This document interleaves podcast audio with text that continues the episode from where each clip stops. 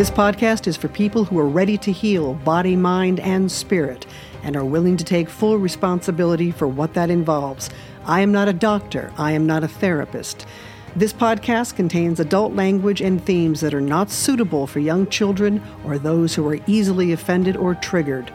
The views discussed in this podcast are my own, based on personal experience and of those I have known and worked with for my entire adult life. This show is not meant to take the place of sound medical or mental health advice. You, and only you, are responsible for the choices you make based on the information you hear on this show. Welcome to the Alchemy of Natural Healing. I'm your host, Laurel Dewey. True healing is an alchemical process, meaning it must transform you on all levels body, mind, and spirit. What affects one affects all three. True healing is one of the hardest journeys you'll ever travel, but it's one of the most rewarding and fulfilling when you get to meet yourself for the first time. If you're ready to take that journey, let's get started. Welcome to episode two of The Alchemy of Natural Healing. Today's show is titled How to Build an Illness. Most of us spend our adult life compensating for our childhood experiences, and we do that by how we choose to operate in our internal and external worlds. Some of us recognize that the compensating factor is no longer working in our lives and is creating chaos, massive stress, and of course, chronic illness. And when we are finally called to make the serious changes, which will lead to transforming our entire life, we spend what is left of our lives, in essence, recovering from our childhoods and hopefully gaining an independent mind and body from the hand that rocked our cradle. As the saying goes, the hand that rocks the cradle rules the world. But it also rules your world. It rules the way you perceive your world and how you choose to inhabit your world. It rules the patterns that you begin in childhood, and those patterns of behavior either serve your highest and greatest good or work to slowly destroy you. And remember that your parents or whoever raised you were operating from the same playbook which was handed to them by their parents. They probably never questioned any of it, just like you never questioned your belief systems. If you grew up within the social media years, that certainly has influence over you. But it doesn't have the concrete stranglehold like the incoming voices you were saturated in daily, especially between birth and age six. Those formative years build such a strong template that is unconscious or subconscious because most people either can't remember what happened to them under the age of six or if they can, the memories are murky or fleeting. Those are the years where if you are seriously abused or exposed to trauma, your mind may block it out, but your body remembers everything. And it not only absorbs it, it hides it away so you can attempt to function in the world. However, when your world eventually crashes in the form of physical, mental, or emotional illness, those experiences and traumas that were once hidden rise to the surface. Energetically, they want to be brought into the light so they can not only be acknowledged, but ideally allowed to heal.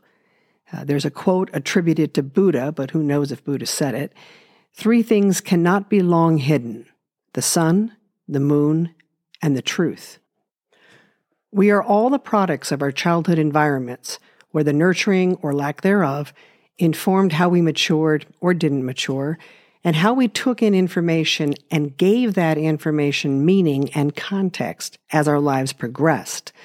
It cannot be overstated that the voice or voices who raised you have a tremendous influence on how your belief systems are built and how you choose to see your world. And whatever voice got to you first and anchored into your psyche and then echoed inside your head since you were a child is the voice you give the most power to. It doesn't matter if those voices were accurate or right. It's the power you give those voices over your life because why would they lie to you? When you're a child, you see things as black and white, light and dark. Innocence is part of being a child. And in that innocence, you believed that whatever you were being told was the truth with a, with a capital T. And that truth was nothing short of gospel. And also within that innocence, you blanketly believed that of all people, your parents or whoever was your main caregiver loved you and only wanted the best for you. How they choose to demonstrate that perceived love towards you has a tremendous capacity for how you see yourself in the world today and how you perceive your worth and value to others. If those messages were further magnified in the voices of those closest to you, your siblings, your grandparents, maybe your uncles and aunts, maybe your cousins, if you're close to your cousins, that collective influence drove it deeper and built an invisible template that you have been operating within for your entire life. That template can become so fixed that you don't question it. You don't even know that you're living in it. If you had loving, nurturing parents who lifted you up and built confidence within you without turning you into a narcissist and taught you how to be independent, you will have goals and you will work to attain those goals and you will come, overcome the obstacles without becoming a victim because you will have been taught that obstacles are part of life. And there are great people in this world who had that beautiful upbringing, and they don't need to listen to this show. But most of us weren't blessed with that childhood, and the templates that were built for the rest of us are exceptionally destructive and create the fertile soil and seeds for chronic physical, mental, and emotional illness. There are probably hundreds of variations on these templates. You may see yourself clearly in one of them, or you may see aspects of yourself. I purposely chose two diverse examples that I've either experienced myself and understand on a very deep level, or that I have been engaged in with family, friendships, and partners. The first example that leads to the destructive internal patterns and programming that create chronic illness would be if you grew up in a home that gave you the impression that you've been a burden from the moment you were born. You are ignored, you are rejected, you're treated like a redheaded stepchild, you are blamed for everything that has ever happened, that ever will happen, or potentially could happen. Everything is your fault. Your very presence is catastrophically disruptive, even when you are just sitting in a chair minding your own business. You are also made to feel as if you are in the way, that you take up too much space. In fact, without you around, you get the impression that life would be so much better. You're just not likable. Nothing you do is ever good enough, so what's the point of trying? What you say doesn't matter, so shut the hell up. Nobody gives a shit about your feelings, so keep those to yourself as well. Say you're sorry all the time, even though you don't know what you're sorry for. You hear the word deserve a lot until you wonder if you deserve to breathe the air in the room. Eventually, you wonder if you even deserve to be alive. So you decide from an early age that nothing you have to say is important, your feelings don't matter, and that your mere presence is annoying to everyone. So you loiter in the background of your life. The spotlight is not for you. You stay quiet like a little church mouse in the corner, averting your gaze if someone happens to look at you. If you do speak, you talk quietly, so quietly that it's hard to hear you. People can't understand what you're saying because you mumble. And if someone does attempt to speak to you for any length of time, you say something like, it doesn't matter, it's not important, until eventually you slither away from any meaningful social contact and become extremely isolated. As the years progress, you become pulled back even more. You are really tough to give gifts to because you tend to just stare at the gift and grab for words that never materialize. So the gift giver is often met with a stunned silence that is deafening and awkward. It's not that you're ungrateful, you're just shocked that anyone took the time to remember you were still breathing and might like a present on your birthday. As the years drag on, you continue to silence your own voice and suppress your feelings. I mean, what's the point, right? You find that you clear your throat a lot when you attempt to speak. You swallow hard as the acid builds up in your stomach. The acid that has been formed from all the words that have been backed up inside of you and never allowed to be expressed decades of unspoken words that lie inside you undigested, fermenting in your gut. Your chest tightens a lot because you are a shallow breather. What's the point of taking in life when you were led to believe you shouldn't have been born in the first place? You go to the doctor and quietly sit there while he or she tells you that you have acid reflux, signs of COPD, poor circulation, possibly some calcification in your arteries, and the beginning of heart disease. They order tests, and give you drugs you don't want, but you don't speak up because why would you? Nothing you say is important. You got that message loud and clear as a child. The tests don't determine anything specific about your health, and the drugs make you sick.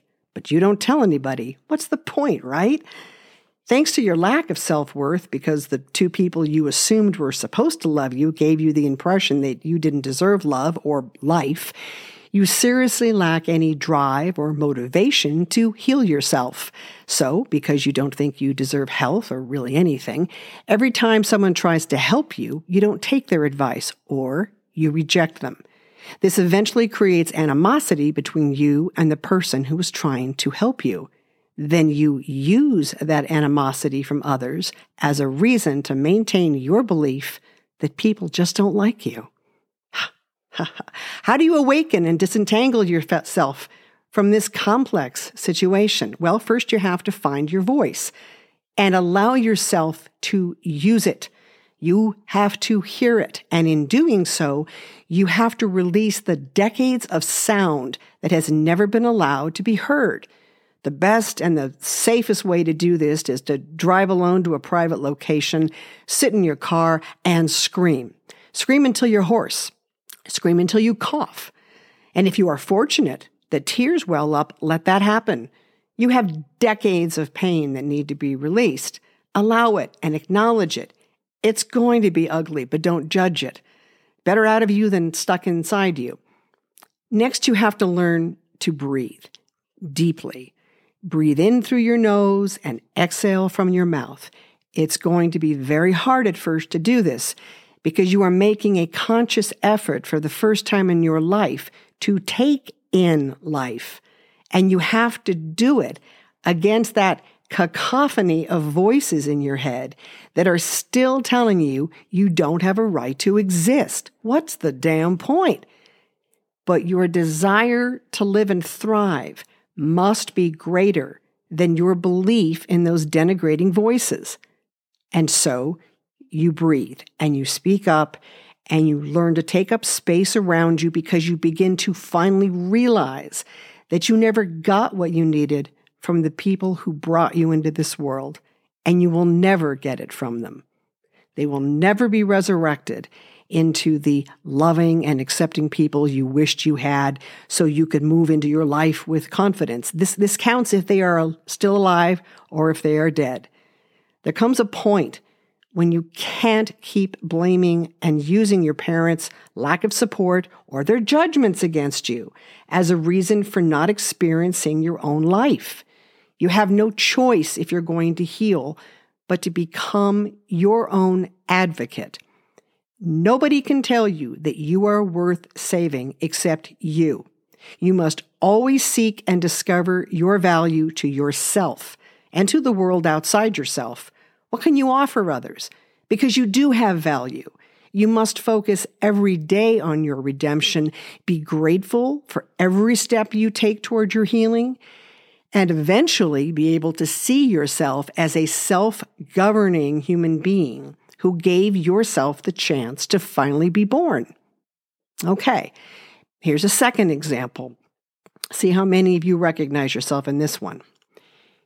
You were never a sovereign human being, but a useful commodity for someone or something else.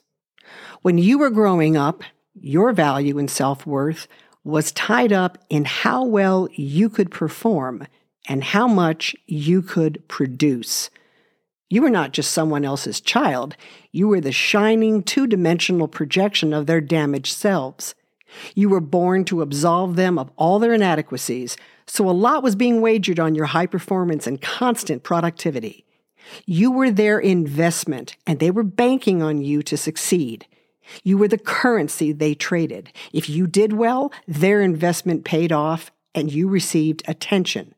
So you learned early to work your ass off. If you didn't do well, you quickly saw how fast any affection was withdrawn. And when I say affection, I don't mean love. I mean affection in the sense of acknowledgement toward you. And the pain of not having that acknowledgement is just too much to bear. So you work harder and promise you'll never underperform again or ever think of failing. After all, any success you attain is seen as a brilliant reflection of the people who gave you the opportunity to exist. And your entire existence and reputation is tied up in you not disappointing their high expectations. That's the gas that fuels your jet, baby. So because you see yourself now as a commodity, you trade yourself within your relationships, whether it's personal or professional. Your needs and your likes and loves are never entertained because you've agreed to be entangled in somebody else's dream. You have to succeed, not just for, not for yourself, to make someone else look good or to make them proud. You can't stop. You're like a junkie and the needle is permanently stuck in your vein. You're always on point and always well prepared. You always look well put together. Everybody applauds you for your ability to get things done and make things happen. If you aren't 20 minutes early, you feel like you're 10 minutes late. Nobody can compete with you. You don't have experiences. You're too busy ticking off the boxes of productivity. Nothing is absorbed. Nothing is drunk in. Nothing is remembered, but that's why you have photos. Thousands and thousands of photos that you can't remember being in, but but you must have been in them because there you are with that consistently over exaggerated look on your face. But that's okay. You look happy. And all that matters is that you look happy. You move fast, you talk fast, you drive fast all the time. You eat fast, you never chew your food. Hell, you don't have time to taste your food. But who cares? You won't remember the meal tomorrow. So what does it matter? You have no patience for life and especially for yourself. You set a very high bar for yourself, and as long as you devote your entire existence to meeting and even exceeding people's expectations of you, you feel a certain satisfaction. But not for long. No resting on those laurels for you. There's always something next, something to plan, execute, and conquer. Make to do lists that you can never finish because you put five times more on the list than what is possible to achieve in 20 hours of waking time. But go ahead, keep setting yourself up. Betray every moment because you don't have time to be present and you can always look at the photos. You have it all under control. You are the orchestrator of everything. You are the maestro that directs the symphonies that are the backdrop of other people's successes. Only you can do it. You never delegate responsibility because it wouldn't be done right, you know, like you would do it. Because you are right all the time because you can't be wrong. Every task must be done with the breathless perfection you demand of yourself. And, per- well, because perfection is such an elusive bitch, you always feel as if you never quite hit the mark. So failure's always kind of built into your equation. That creates a constant sense of you never feeling satisfied. Because when you don't hit the mark, you view it as a failure. And that means you are a failure. But that's okay. Tomorrow is another day to buy into the illusion that you can actually keep doing this again and again and again. But then one day, the veneer slips. Something is missed. Something is forgotten. You can't put two words together. You can't get out of bed. Your adrenals flatline, like literally flatline. Those fragile fumes you've been living on trying to make everyone proud of your productivity have finally drained out of you. Roll up your circus, load up the elephants, the show's over. You get diagnosed with a catch all chronic fatigue syndrome diagnosis, or as I like to call it, put a fork in me, I'm done. But then comes the guilt. You are letting people down. So you promise everyone that you'll do better, but you keep getting worse. Your fall will be epic. And the soundtrack of your downfall will be more depressing than Schindler's List. As you sit in your bed, whether it's a hospital bed or your bed at home, Your head will spin continually with thoughts ricocheting like a pinball machine that never find their destination.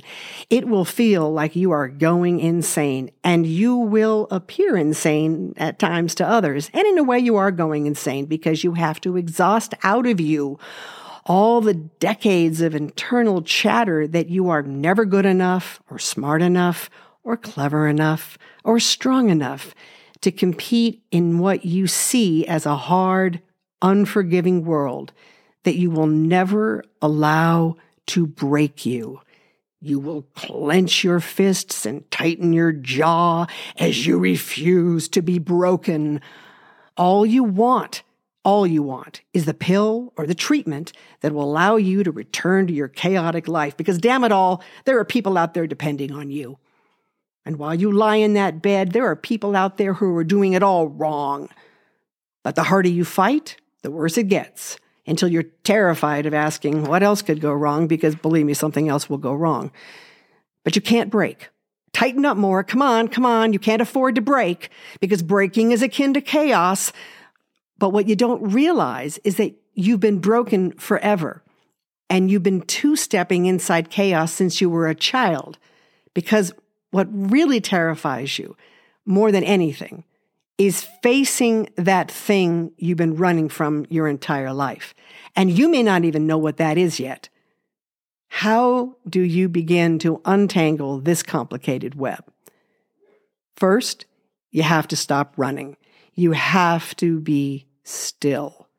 And you have to sit still while you endure that deafening internal chatter until you are able, through the grace of God, to hear the voice of reason break through the noise in your head.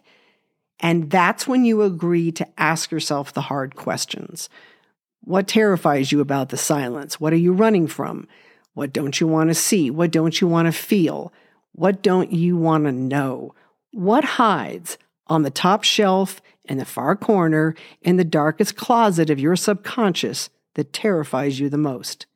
Are you willing to cut the strings of dogged expectation that have always enslaved you just so you can save yourself? There is a clear path, and it all begins when you agree to see yourself as a distinctly separate entity from those who spawned you. Secondly, you have to clearly recognize that your value is not intrinsically connected to your productivity. Remove yourself from the hamster wheel of productivity. You've done enough. I mean, you can't even define enough. You've done five lifetimes of enough. Extricate yourself from those who used you for their own selfish motives and work towards simply being. Just being. Not being productive or being busy, just being. Those who raised you will not encourage or support this choice that you're making. But that is okay because you've reached a point where you stop fighting on the battlefields of someone else's war. And with that awareness, you can finally exhale. you agree to be still for the first time in your life.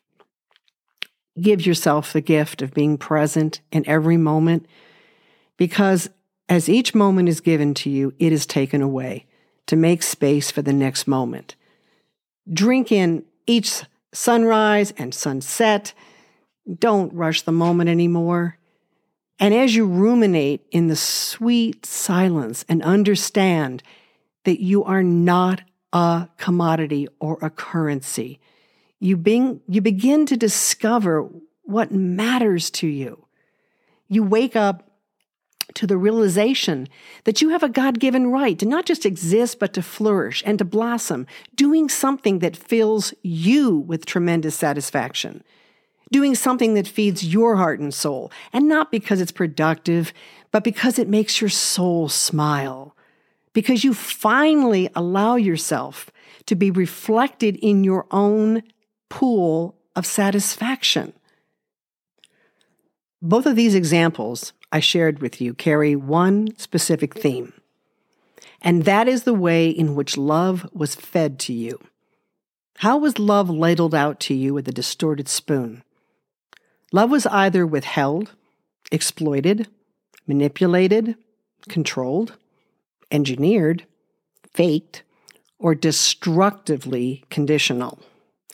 So, if you were shown love through any of these distortions, you carried your life forward and projected those distortions onto yourself and into your world and onto those closest to you. So, if love was withdrawn from you, you will often withhold love from others and certainly yourself. You might have no problem giving love to an animal, but in many ways, that animal represents you, and you devote yourself to that animal in the way you wish someone had devoted themselves to you. How many people rescue animals without realizing that they are actually trying to rescue a part of their wounded self in a subconscious attempt to heal that fragmented part of themselves? That animal provides them with an opportunity to become a little closer to whole. What a beautiful thing that is. So, with the understanding now of how your mental and emotional state of today was shaped by how you were shown or not shown love, how do you shift all that into practicing and inhabiting healthier patterns that lead to the transformation you're looking for? Well, if you read any book or attend any workshop on personal empowerment, uh, you will hear the same message. The way you change is through self love. And that's where everyone gets stuck in this process because they either have no ability to love themselves with the same passion that they would love their pet, so to speak, because they've never experienced that type of passionate love toward them. And if they did, they rejected it because who in the hell would ever love them? Or they conflate self love with egotistical, self centered behaviors. So the suggestion of you need to have self love is where the big wall goes up and you halt your transformation process. And I totally understand this because that's where I came from. And it held up my healing far too long. Being around so many narcissist pe- narcissistic people in my life, I associated self love with, with their egregious behavior. But once I really learned more about narcissists, I understood that they weren't really demonstrating self love. They were using their arrogant, pumped up facade to ironically cover up their deep lack of self confidence and self acceptance. Within the theme of alchemical transformation, you need to understand self love through the lens of self value, self worth, and self respect. Because when you honor your value and your intrinsic worth and you begin to respect yourself, this really weird thing happens. You no longer feel obligated to take one for the team or die for the cause. You will do nothing that insults your soul. You put your health and well being first because you have become your greatest asset and you seek to preserve and protect that asset because you finally give a shit about yourself. And because of that, ha, you don't want to destroy yourself anymore. Why would you ever destroy your greatest asset? And when you make that decision to not destroy yourself anymore, you just freed up a ton of energy that you can now funnel into your healing. It's not selfish. It's not egotistical. It's all about the art of self preservation because you decided you're worth saving for the first time in your life. And that is what self love really is choosing to not destroy yourself anymore because somebody a long time ago fed you their projection of love through a distorted lens. And most likely they did that because they were fed the same projection of distorted love from those who raised them. It's just a pattern, but patterns are meant to be broken if they don't serve your highest and greatest good. Those parts of you that never got a chance to explore themselves are still there. Those are the parts of you that will, you will uncover when you undergo a deep personal transformation. They want to be seen and expressed, even if they are not the dominant part of you. They still need to be seen and felt and experienced. You may have an artistic side that you've never allowed to flourish. It doesn't mean you're going to become a world class painter or composer, but that's not the point. The point of discovering these buried parts of you is not so you can exploit them by bragging about them on social media. You know, hashtag look at me. In fact, I don't suggest you blast it out on your socials, especially in the beginning of your transformational work, because you're not formed yet. You are just starting to be born into the you that never got to be. The thing you find fascinating in the beginning of your transformational work most likely will not be the point of your fascination six months later, or maybe even three months later. This work is not meant to be shared with your peeps because, honest to God, they don't know what in the hell has happened to you. And they most likely are looking at you with a guarded eye. So keep what you do close to the vest. This is the most intensely personal work you'll ever do. And most people who are on the outside looking in can't wrap their head around it. And that's fine. You're not doing this work for them, you're doing it for you. The point is to finally have the ability to inhabit these parts of yourself that you've never had a chance to experience and pepper your world with a different energy, a different vibe or frequency. Because when you are in the throes of coloring outside the lines of your own comfort zone, you exert a different vibration. Part of that vibration is this energized spark that comes with simultaneously being excited about something new while also being scared shitless, but you still dive into the pool regardless. And your curiosity and enthusiasm always override whatever fears you have. And before you know it, your life begins to change in ways you never expected. You will either be a victim because of your parents' inadequacies, or you will be a victor regardless of your parents' inadequacies. They screwed up and they screwed you up, but oh well, you want to heal? You want to have a good life? You want to overcome your adversities? Then shut the fuck up about what mommy and daddy didn't do or did do and move forward. Your sole job, spelled both S O L E and S O U L, is to grow and find greater awareness in this game of life, no matter what life throws at you. Now it's up to you to f- provide yourself with the understanding, the patience, and the perspective that you never had before this day. Now it's up to you to build a fire within yourself that will sustain you through the process you're about to embark on.